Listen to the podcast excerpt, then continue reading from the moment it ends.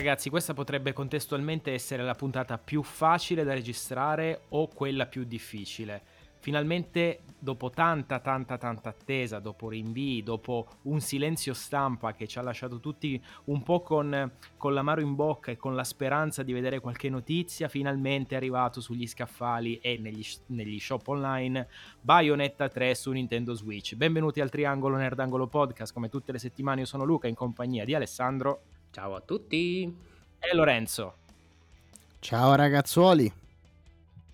Allora ragazzi, io ho fatto quest'intro, mi sono permesso di fare quest'intro perché eh, ho giocato, sto giocando Bayonetta 3 e sono effettivamente un po' combattuto, nel senso che eh, ci sono dei momenti in cui vorrei promuoverlo eh, e ci sono dei momenti in cui vorrei bocciarlo, quindi devo fare molta attenzione a questa, a questa puntata perché potrebbe rivelarsi veramente, veramente spinosa. Che mi dite voi? Eh, io dico che, vedi, allora, visto che stiamo già parlando di, di, queste cose qua, posso dire che in un altro universo, per restare in tema, c'è un Luca saggio dove trova solo cose belle in Bayonetta. No, tanto sono sicuro che nella formula finale gli ingredienti sono rimasti gli stessi, quindi comunque è un gioco divertente. Al netto sicuramente di qualche difetto, ma il gioco divertente rimane, raga. Dai, però finalmente siamo riusciti a introdurre anche il multiverso in Bayonetta. Dopo il metaverso, il multiverso di Marvel, eh? adesso anche in Bayonetta abbiamo il multiverso. Vabbè, ma è una cheat secondo me, dai. Oh. Guarda, la cosa più bella è che ci sono tantissime versioni di Bayonetta. multiverso non si nega a nessuno, non vedo l'ora che lo mettano anche in The Last of Us.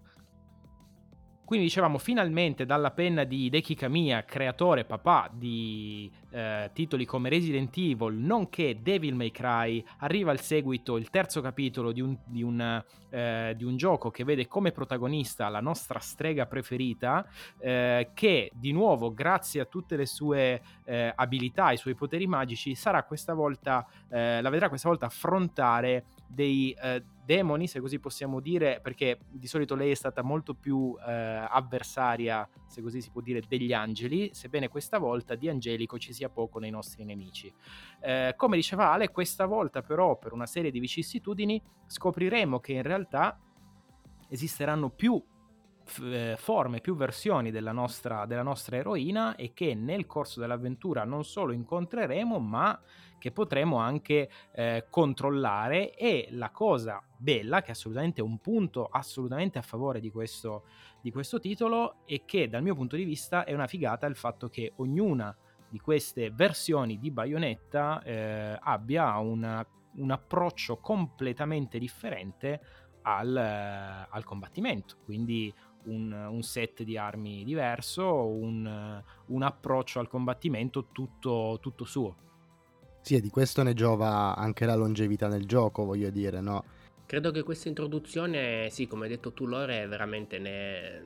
non può che giovare al gioco perché eh, a ogni fine capitolo tu ti troverai un eh, demone nuovo da poter equipaggiare, un set di armi nuove da poter equipaggiare e quindi il gioco man mano che, che tu vai avanti si accresce sempre di più come anche nei vecchi capitoli, eh. però qua trovo che veramente le armi eh, siano eh, molto più incisive, cioè molto più... Mm, eh, soprattutto le combo più che le armi in sé. Ci sono molte più combo, hai molte più possibilità, eh, hanno introdotto tantissime nuove meccaniche come appunto il, questo, mh, questa evocazione che può essere controllata di questi demoni che hanno eh, giustamente reso, tra virgolette, difficile da controllare, perché nel momento in cui tu chiami questo demone eh, a combattere al tuo posto, eh, Bayonetta si mette a danzare per, durante, durante, il controllo. Quindi questo piccolo malus che, che avrà Bayonetta durante il controllo del demone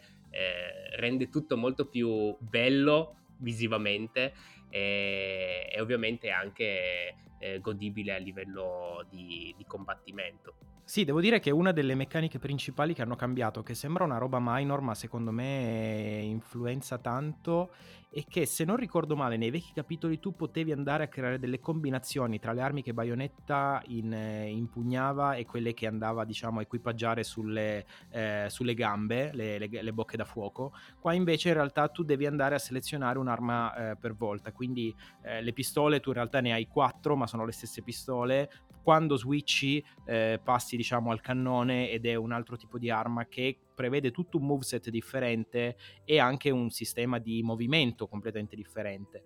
Eh, c'è ovviamente molto per, per, chi ha giocato a Devil May Cry, c'è tantissimo di Devil May Cry, eh, ma voglio dire è un, è un, è un hack and slash eh, fatto e finito che assolutamente diciamo si difende molto molto bene perché il cambio delle, delle armi, il cambio del moveset, l'evocazione come diceva Ale del demone ehm, avviene tutto in maniera molto molto fluida, non c'è quell'interruzione eh, del... Mm, diciamo che uno deve andare nel menu, eh, non vai a spezzare il ritmo di gioco, ecco, non mi venivano le parole, per andare a concludere un combattimento. Puoi passare da un set di armi all'altro, da un demone all'altro, e il tutto avviene in maniera molto fluida e poi appunto, come diceva Ale, durante questa danza, eh, non ricordo il nome tecnico che è stato dato, mi sembra Demon Slave Dance, una cosa del genere, in cui Bayonetta eh, fondamentalmente balla eh, in abiti ovviamente succinti, eh, per evocare questo, per mantenere il controllo di questo demone, perché il gioco ci spiega che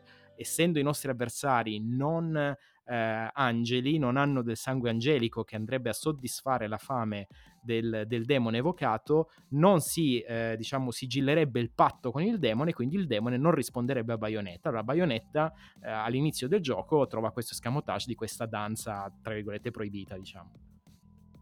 Ricordiamo sempre che quelli non sono abiti. Sono i suoi capelli, capelli, esattamente. Sì, sì, è vero, è vero, è vero. ecco, visto che hai tirato fuori Devil May Cry 5, io tanto mh, mm, l'avrei ripoppato fuori nella discussione anche più avanti. Il confronto nasce spontaneo, ragazzi. Cioè, sono due titoli, anzi, sono gli unici due rappresentanti probabilmente della categoria a livelli alti, no? Sul, sul panorama videoludico. Quindi si sa che si scontrano direttamente l'uno con l'altro. E da una parte abbiamo Devil May Cry 5 che per quanto mi riguarda è stato un giocone della Madonna eh, senza senso. E qui abbiamo Bayonetta 3 che dopo due capitoli anche lì della Madonna perché entrambi hanno ricevuto ottime ottime recensioni arriva con questo terzo capitolo. Io ehm, penso che ci sia ancora speranza per, per questo tipo di giochi eh, poi vedo, diciamo, alcune pecche, come per esempio, mh, mm, non, non, sono pecche in realtà, sono, gio- cioè, sono caratteristiche di un gioco che arriva da tempi diversi. Eh, e oggi come oggi non so quanto possa reggere ancora. Ecco, mettiamola così. Io mi butto subito su una domanda un po' drammatica e vi dico: ci sarà un Bayonetta 4? Secondo voi? Così. Guarda, s- mm, mi esprimo io. Allora, eh, diciamo che eh, Platinum arriva da un momento veramente bassissimo perché dopo Babylon's Fall e il suo gioco f- mega flop che ha avuto, eh, far uscire un titolo come Bayonetta 3 è stata veramente un, una boccata d'aria fresca, eh, perché appunto mh, come abbiamo detto, riesce comunque a innovare ulteriormente il gioco. Trovo che, eh, come sempre, poi il troppo stroppia, quindi mh, mm, mi mancano veramente forse un, un paio d'ore ancora a finirlo. Non so come potrebbe finire, non so se alla fine ci sarà eh, il solito finale aperto che potrebbe arrivare a, a portare a un quarto capitolo però non lo so, cioè nel senso è difficile comunque tenere alto il guarda il eh, allora io sono ovviamente un, dico ovviamente perché ormai chi ci ascolta lo sa più indietro di Ale rispetto alla progressione del gameplay eh, e come ore di gioco eh, però c'è da fare una, una, doppia considerazione secondo me. Prima di tutto è un titolo che si ehm, diciamo che si, da un punto di vista della trama la trama qui è veramente un pretesto per farti giocare perché la trama è proprio improbabile. È la migliore dei tre, eh? Tu, tu, dici, tu trovi? Io trovo che questa almeno ha un filo, lo- cioè, ha un filo logico. cioè, il gameplay serve la trama, cioè, si servono a sì. vicenda, capito? Sì, ma hanno dovuto utilizzare il multiverso per farla funzionare. esatto. però, è la soluzione però, per tutto. È la soluzione un filo. Esatto, quando questo, pod- quando questo, podcast avrà un crollo negli ascolti, punteremo al multiverso del podcast, ragazzi, ricordiamocelo. No, ehm, allora dicevo che secondo me la trama in realtà, eh, piaccia o non piaccia, è veramente una cosa che... No, allora, se compri Bayonetta per la trama, non lo so, ecco, secondo me ci sono titoli che si prestano di più qui è proprio solo button smashing durissimo nei confronti di orde di nemici che ti spingono sempre a migliorarti durante tutte le sessioni di hack and slash che ci sono e ci sta. L'altra considerazione da fare, e questo significa che se domani volessero proporre un altro Bayonetta, si dove, potrebbero tranquillamente inventare una trama, magari anche un pochino più leggera e meno stratificata, e farlo funzionare lo stesso. L'altra considerazione da fare è che al Devil May Cry siamo arrivati al numero 5, quando ogni volta sembrava che fosse finito, eh, insomma, e quindi vuol dire che è un prodotto che piace. L'importante è che sono prodotti che sicuramente devono affrontare delle sfide assurde perché, come giustamente dicevate voi, il rischio qual è? È che tu proponi un gioco che anche se dura 8 ore, non puoi proporre un gioco fatto di eh, faccio la sessione di hack and slash, vado avanti, faccio la sessione di hack and slash, vado avanti e così diventa una, una noia. Quindi qua sono riusciti a tirare fuori il coniglio dal cilindro, secondo me, perché? Perché il gioco va a mixare proprio delle sessioni di gameplay che sono totalmente diverse una dall'altra. Al di là degli utilizzi delle varie baionetta, eh, in realtà la cosa figa è che praticamente ci sono dei blocchi di gioco che sono fortemente diversi l'uno dall'altro ti trovi a fare un puzzle game, ti trovi a fare una battaglia tra mostri giganti, che poi div- diventa una sorta di picchiaduro con mostri giganti, poi magari ne parliamo un attimino. C'è una sessione platform, eh, platform scusate, sì, una sessione platform, poi c'è una sessione eh, di 2D a scorrimento. Um, con sempre ovviamente tutto accompagnato dalle varie sfide hack and slash, dalle sessioni di gioco standard, però comunque è un gioco che riesce a eh, in un modo o nell'altro a farti provare sempre delle micro esperienze diverse. E secondo me questo funziona. Se saranno bravi e chiudo nel prossimo capitolo a fare una cosa altrettanto valida perché no di sicuro e poi mi taccio non, usci- non, non, deve, non deve, uscire su Switch ma, ma, ma no non, deve uscire, non deve uscire su Switch. Assolutamente no. Ecco hai anticipato probabilmente il prossimo argomento però volevo dire una roba eh, mi ha ricordato un sacco questo tipo di approccio, quello che stavi descrivendo tu, Nier Automata, però mischiato con la filosofia di Nintendo del gioca, divertiti, una, una sorta di Nier Automata e Super Mario Odyssey che si fondono fondamentalmente. Veramente figo, figo, figo, figo, passi fluidamente da un, una tipologia di gioco all'altro in maniera ovviamente super spettacolare, perché poi il gioco è spettacolare di per sé eh, al netto di quelli che sono i problemi tecnici che stava accennando Luca e al quale arriveremo adesso perché Nintendo Switch, raga, non ce la fa più. Cioè, no, è al capolinea, è al capolinea. Eh, con tutto l'amore, ma non ce la fa più, ragazzi. Serve, serve sta Switch Pro. Nintendo la deve tirare fuori. Eh, sperando che non ci siano problemi di microprocessori. Uh, guarda, mi inserisco di nuovo io nei confronti di questo aspetto. Io credo che questo gioco sia stato, eh, ripeto, mm, per quanto divertente da giocare, eccetera, sia stato fortemente penalizzato dalla console sulla quale si trova, perché davvero, per quanto sì, i modelli del, del, dei personaggi principali sono comunque ben fatti, però attenzione, siamo sempre nell'ambito di, una, eh, di, di, di un aspetto visivo discu- discutibile per l'anno in cui siamo cioè, ragazzi, il resto degli ambienti, l'interazione con gli ambienti, eccetera, sembra veramente quasi da Dreamcast. E siamo veramente indietro.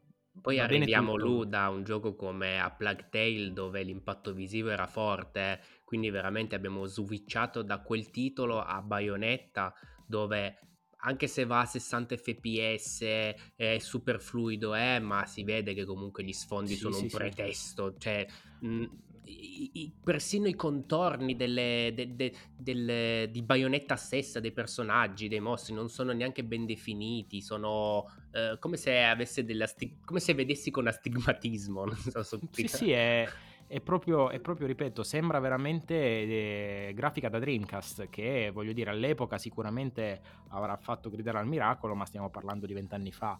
Ora, eh, a me dispiace molto perché proprio per diciamo l'esagerazione che contraddistingue questo gioco e tutte le sessioni di gioco in cui ti portano ad esempio appunto la battaglia tra i demoni giganti è una roba che è veramente fuori di testa. Ma tu immagina se quella sessione fosse stata fatta su una diciamo con un approccio da console veramente attuale. Cioè quindi anche quando Lorenzo parla di Switch Pro io sinceramente sono un po' ehm, po' con rammarico, dico spero di no, nel senso che se deve essere una nuova Switch deve essere proprio un nuovo, sa- un nuovo salto, ma stavolta deve esserci veramente, perché se no arriviamo tra due anni ed è di nuovo una console vecchia. No, vabbè, io sono convinto che è chiaro che debba stare dietro alle altre console. Adesso non voglio fare, non voglio girare la puntata su questo, però ehm, è, è, un aspetto importante, fondamentale, anche perché faccio una piccola anticipazione stiamo registrando nella stessa giornata in cui esce Pokémon. Io sto giocando Pokémon al momento e vi posso dire che il problema più grande di Pokémon è proprio l'aspetto tecnico. E purtroppo è un, un problema che si ripete. Eh, qua ci troviamo davanti a un titolo, come diceva Luca, sicuramente limitato dalla console sul quale è uscito. Eh, non penso che do- ci servano per forza 10 teraflops per far girare un gioco bene, assolutamente Uh, lo ha insegnato Switch, voglio dire, fino a, fino a, questo momento. Adesso è il momento di fare un piccolo salto, un piccolo passo in avanti, aumentare un po' la potenza, aumentare anche un po' la libertà di manovra per, quelli, per gli sviluppatori, anche perché voglio dire, non parliamo di gente che non è capace a ottimizzare i giochi in questo caso, come Beh. Game Freak. Esatto, stavo, stavo dicendo, beh, qua abbiamo una pigra Game Freak dietro che sinceramente ormai si è seduta sugli allori, anzi sui soldi diciamo, non neanche sugli allori, su, su pile e pile di, di, dollari sonanti. Comunque... Sì, però, eh, però Platinum è Platinum, no, non, Platinum, Game Freak. Eh. Esatto, Platinum si vede che comunque ci ha messo dell'impegno e tutto, però eh, i limiti della console ci sono, si vedono, sono impattanti cioè sono veramente impattanti. Cioè il, che il gioco vada a 60 fps e poi i filmati mi vadano a 30. con, con que- sempre quella limitazione lì, gra- anche sul filmato statico, cioè non, non è che ci sia tutta questa grafica spaccamascella, ecco. Posso, posso, dire una roba a proposito dei video? Avete notato anche voi, eh, o è solo una percezione mia? Io ci ho giocato solo sul TV e quindi eh, non so in portatile come funziona. Io solo in portatile. Eh, Ecco, allora mi risponderai tu. Io mi è sembrato sul TV di vedere le scene, soprattutto quelle, quelle di intermezzo durante i combattimenti, le cutscene durante i combattimenti, sono molto confusionarie, nel senso sembra quasi che abbiano voluto mh, in maniera decisa avvicinare la telecamera a quello che succedeva, perché tu dovresti guardarlo su uno schermo piccolo e se l'avessero allontanata probabilmente si sarebbe perso l'impatto scenico. Il problema è che se lo guardi sul TV non si capisce niente, cioè siamo alla stregua quasi del primo Transformers dove c'erano quelle scene dove difficilmente distinguevi uno dall'altro robot. Ma allora, diciamo che in questo titolo è tutto quanto esagerato, grosso, eh, luminoso e chi, chi, più ne ha più ne metta.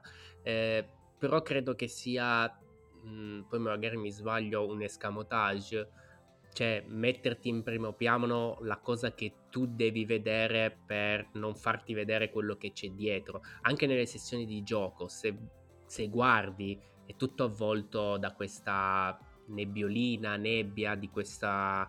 Eh, di, di, queste parti di mappa che sono nascoste eh, appunto per, eh, per, dare un senso a questo multiverso, no? Dove tu non puoi andare.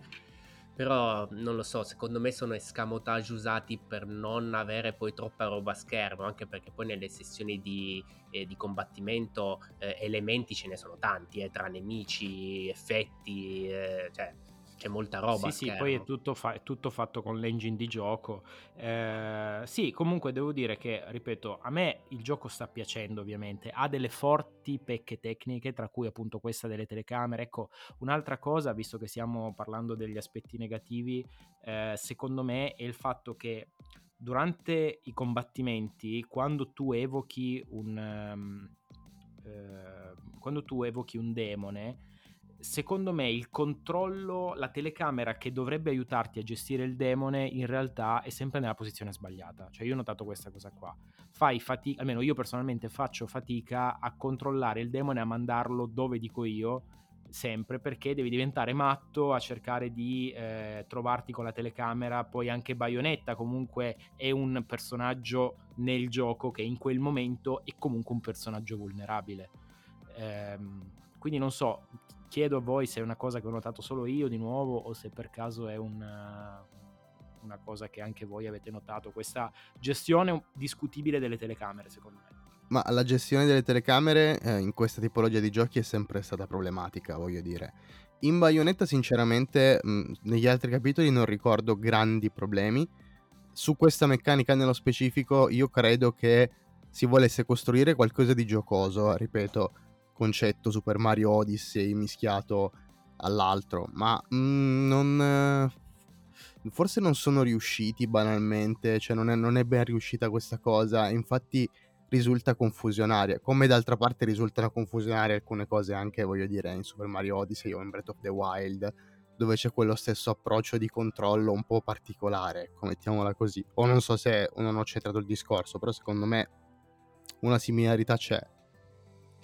Ma io questa, questa non è il, mm, la prima volta che sento questa cosa del, cioè, dell'effetto confusione a schermo.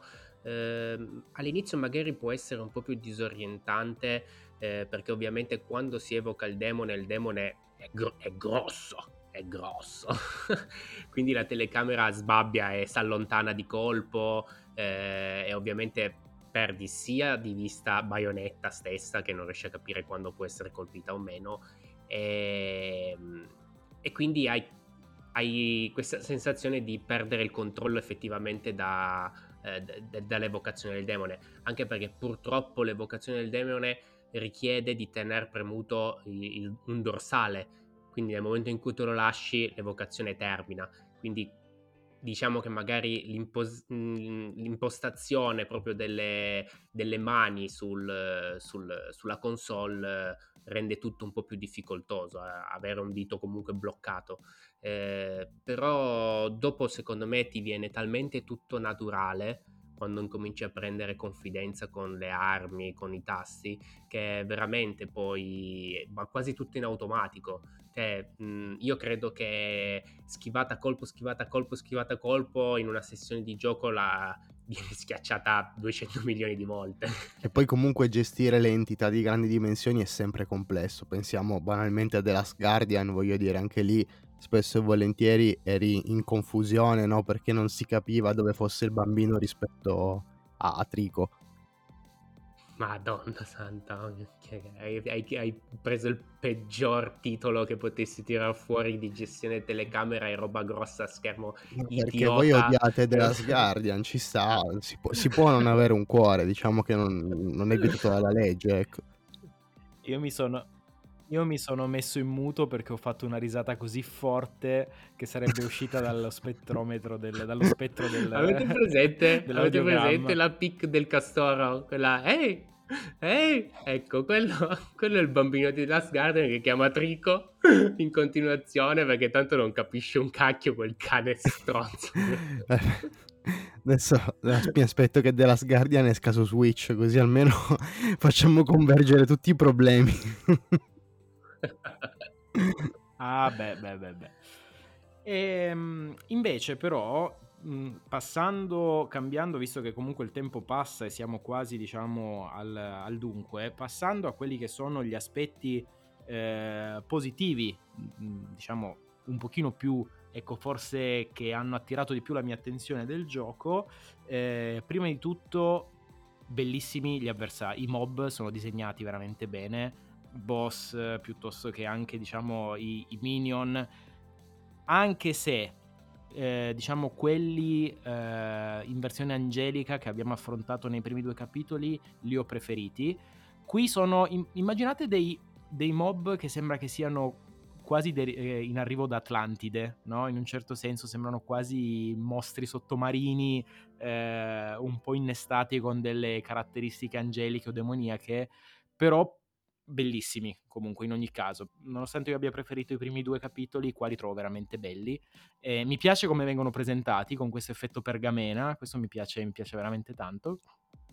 E devo dire che comunque sono, ripeto, sono, sono veramente ben fatti e allo stesso tempo anche le boss fight. Le boss fight sono stupende. Cioè io le sto trovando veramente divertenti. Divertenti e mai uguali eh, l'una con l'altra. Cioè, eh, ci sono le sessioni di, di, inseguimento, ci sono le sessioni dove tu devi eh, andare a tempo e, che ne so, saltare da un palazzo all'altro. Eh, cioè, ogni boss fight comunque è diversa dall'altra.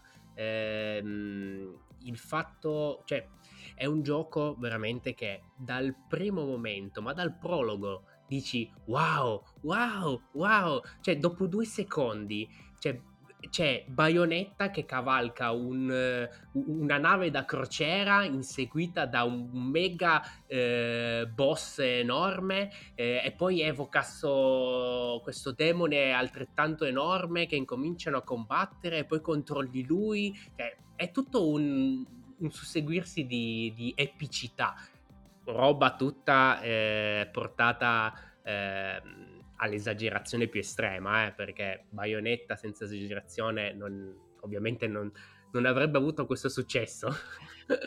Però è, è, tutto a un livello epico pazzesco. Sembra la scena di... Um Scary Movie, se non ricordo male, dove diceva uomini a cavallo di draghi che lanciavano lupi contro i vermi. È la stessa cosa. ma è vero, cioè, è allucinante. Ma subito dall'inizio ti, ti butta in mezzo a questa miriade di cose che succedono, però sono tutte bellissime. E per non parlare delle citazioni, cioè, è pieno, pieno, pieno di citazioni. Ecco, allora, io adesso vorrei fare una domanda all'aria perché non sono sicuro che voi due sappiate rispondermi perché è una cosa che riguarda Devil May Cry 1 e per chi ci ha giocato, diciamo, e, e, e lo ricorda bene, non sono sicuro che voi due possiate rispondermi, poi magari mi sbaglierò. Allora, voglio fare una domanda a tutti i giocatori di Devil May Cry là fuori e che hanno giocato Bayonetta 3 allora, verso diciamo il, l'inizio del gioco, Bayonetta incontra un demone che poi la supporterà durante le sue, durante le sue avventure, che è un ragno gigante Fortissimo. di fuoco. Allora, di, ecco, ditemi voi se quella scena non è una citazione a Devil May Cry 1 quando Dante incontra quel ragno fatto di lava e praticamente con la sua solita spocchia gli bussa sulla carcassa chiedendo bene bene bene che cosa abbiamo qui. Qui Bayonetta fa esattamente la stessa cosa. Allora, lo so che non porterà nessun valore aggiunto a questa conversazione, però sapere che non sono l'unico che ha notato questa cosa mi, mi dà, come dire, questa soddisfazione di, di essere un, un, grande fan di Devil May Cry 1 che ricorda anche questi dettagli. Beh, invece a me la sessione del ragno, ovviamente la citazione pazzesca che c'è stata su Spider-Man durante l'inseguimento a colpi di, di ragnatele, capriole in mezzo ai palazzi è stata grandiosa. Sì, sì, o sì. poi c'è stata una citazione di Alien del, del, dell'alieno che gli spunta dal, da, dallo stomaco a uno di questi eh, boss o, o addirittura nel, in quelle sezioni 2D a un certo punto ci sarà la citazione di Terminator mentre affonda sulla lava il classico pollice che va in giù cioè. che meraviglia Vabbè, è quella, sdoganata quella quello ormai in tutti cioè. quella ormai è sdoganata. E un'ultima cosa invece, prima di chiudere, volevo chiedervi sul personaggio nuovo, diciamo, che è stato introdotto, che è il personaggio di Viola, ehm, che non posso non fare il parallelo con Nero di Devil May Cry per tutta una serie di motivi. E per tornare un po' alla domanda che ha fatto Lorenzo, sinceramente, se dovessimo vedere un Bayonetta 4, mh, facile, facile, facile, che Viola sarà una protagonista molto più presente. Bisogna capire come finisce. Secondo me si, si scoprirà eh, questo... solo alla fine. Però sì, è- sono segmenti di gioco simpatici. Mm, devo dire che eh, rompono un po' il ritmo, nel senso che ti abitui tanto a giocare a baionetta che poi eh, devi cambiare un po' il tuo stile di gioco con Viola perché è molto più limitata avendo le vocazioni di Chanshire, come si chiama, il gattone, Cheshire. quello suo. Cheshire, ecco. Quindi che è limitata solo a quello. ehm, il, ehm, diciamo le schivate eh, che fermano il tempo vengono fatte solo sulla parata e non sulla schivata stessa. Ha una mobilità maggiore rispetto a Bayonetta, però non so, spezzano un po' quello che è, è il gameplay, però sicuramente da, cioè, da, da novità a tutto quanto. Non so, io ho questa, ho questa sensazione. Poi sì, sono d'accordo con te che è un personaggio che è fortemente eh, fuori schema rispetto appunto al moveset che può avere Bayonetta, ma così fu in Devil May Cry 4, quando venne introdotto Nero. eh, inizialmente ovviamente dicevi no, questo qui adesso arriva, vuole prendere il posto del protagonista, poi invece capisci che il gameplay di Nero era una figata perché aveva il braccio eh, demoniaco che praticamente prendeva i demoni da lontano e quindi ti faceva fare delle sequenze interminabili di, di slash su- sui demoni ed era, effettivamente, ed era effettivamente una figata. Quando poi ti alternavi tra Nero e Dante dovevi effettivamente resettare un attimo il, eh, il sistema con cui dovevi affrontare i tuoi nemici. Però appunto per, per chiudere, secondo me è un personaggio che ovviamente non avendo ancora finito il gioco non lo sappiamo giustamente, ma sono abbastanza convinto che se vedremo un seguito di Bayonetta, Viola sarà, sarà parte del roster di personaggi. Una cosa che ho veramente apprezzato in questo nuovo gameplay è la mimesi demoniaca, cioè quando Bayonetta e anche Viola a un certo punto può utilizzare questa, questa tecnica, eh, diventa quasi un ibrido eh, col demone ehm, di cui tu usi le armi. E nel senso, eh, quando tu usi quelli yo-yo di fuoco del ragno, tu diventi un- una sorta di donna ragno, eh e acquisisci appunto tutto un moveset particolare, tra cui il movimento con la ragnatela tipo Tarzan, no? Che rende tutto il gioco molto più veloce. E questa cosa l'ho veramente apprezzata tanto perché rende tutto molto più, eh, come si può dire, esplorativo, cioè ti viene proprio voglia di provare tutte le armi per vedere eh, cosa, eh, in che cosa si va a trasformare, che cosa può sbloccare. Anche i demoni ti viene voglia di usarli tutti perché vuoi capire come funzionano, tutte le loro abilità. E qua aprirei una parentesi. Il treno demoniaco è il demone più forte di tutti. È, è proprio rotto. È, è- è rotto, cioè è fortissimo il, il treno. Eh beh, ma ci sono sempre questi, diciamo, questi personaggi, questi, questi aiuti che sono un po' fuori scala. Mi ricordo quando c'era appunto in Devil May Cry 4 c'era la, la- la- la- la valigetta di Pandora fondamentalmente che aveva delle Che combo iper bella. segrete ma che quando la imbroccavi era, era una roba devastante. No, le, le armi, veramente, tutte le armi, sia di Bayonetta, della saga di Bayonetta, che di quelle del My Cry, meriterebbero un plauso a sé stante, perché ognuna ti cambia completamente lo stile di gioco ed sono veramente super creative. La valigetta, ma cosa mi hai tirato fuori? La valigetta era fighissima. Cioè. Comunque adesso quello dico, il prossimo anno dobbiamo portare una puntata sugli hack and slash. Vero, vero, ci starebbe, potremmo riprendere la nostra cara vecchia rubrica tematica. Assolutamente sì.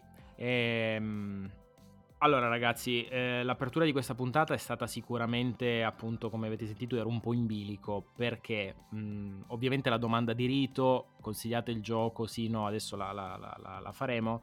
Eh, la premessa è, IGN ha dato 9 a Bayonetta 3, con tutti i suoi limiti.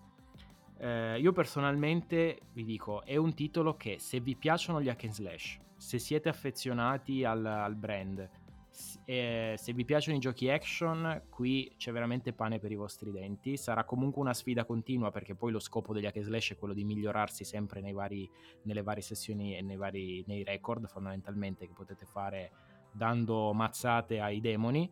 Um, quindi se l'aspetto tecnico non rappresenta un limite che può essere veramente un pugno nello stomaco, allora sì, è un gioco che io mi sento di, di consigliare perché credo che comunque sia fatto con, eh, come dire, con, col cuore, ecco. E poi ci sono i fanservice, ovviamente. Ma tanto chi ha una Nintendo Switch sa di essere masochista e dell'aspetto tecnico se ne frega e quindi deve comprare Bayonetta. Quindi il mio consiglio è comprare Bayonetta anche perché cioè adesso sì è uscito Ragnarok ma dagli altri fronti un po' tutto tace, quindi per fortuna che c'è Nintendo. Nintendaro! Comprate, comprate Bayonetta, ragazzi. Tanto non, non, si abbasserà mai di prezzo, quindi non avete neanche il dubbio di dover aspettare. Shoppatelo e basta e giocateci perché tanto ne vale la pena. Peccato potevano farlo un bel cofanetto con tutti e tre i capitoli. Io l'avrei anche preso probabilmente. Non dare suggerimenti che poi arriva la remastered, poi arriva il cofanetto, poi arriva la versione HD, poi arriva la versione... Se non vince il Go... Ah no, è vero, non è stato neanche nominato. No. Va bene ragazzi, allora direi che anche Bayonetta fatto a questo punto direi che ci sentiamo la prossima settimana e buona settimana a tutti. Buona settimana ragazzi, vado a giocare a Pokémon. a proposito di problemi tecnici. Uno vedo l'ora di fare la puntata su Pokémon. Mm.